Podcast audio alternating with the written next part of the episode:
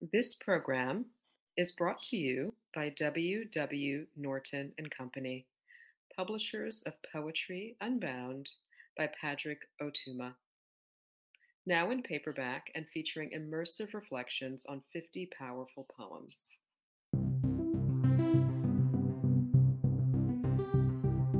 We hope you enjoy today's offering for Poem a Day, unarchived from the public domain and presented by the Academy of American Poets.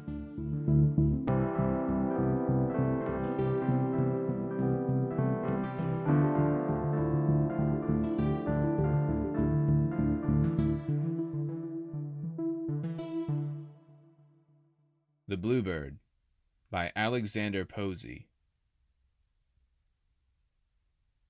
A winged bit of Indian sky strayed hither from its home on high.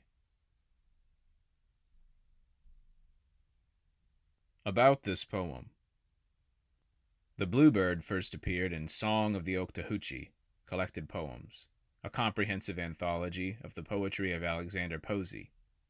Unpublished at the time of Posey's death, the poem was discovered in a manuscript collection of his work housed at the Thomas Gilcrease Institute of American History and Art in Tulsa.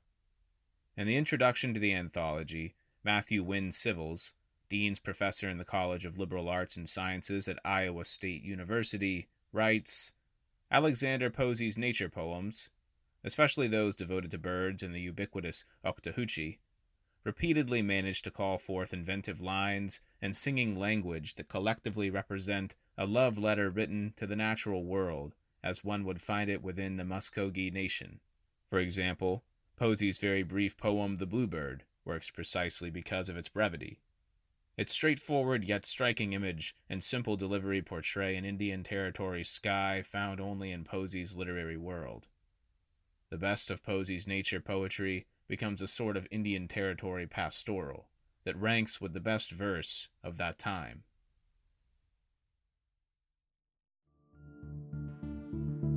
Poem a Day is the original daily poetry series featuring new poems by today's poets. Produced by the Academy of American Poets, this free digital series is made possible by you, our readers and listeners. Learn more about Poem a Day and, if you can, please consider supporting this work by visiting poets.org/give.